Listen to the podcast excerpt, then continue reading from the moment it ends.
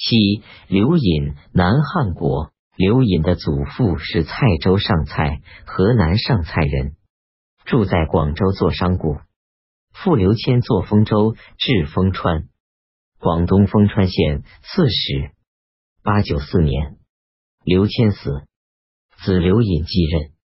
八九六年，岭南东道节度使薛王李之柔赴任所，走到湖南，广州牙将叛变某割据。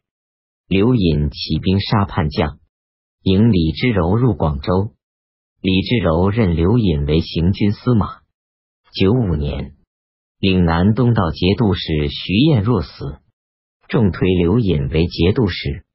九七年，梁太祖封刘隐为大鹏郡王。刘隐占有岭南及荣管、广西荣县、庸管、广西南宁、株洲，不参加战争。境内较为安静。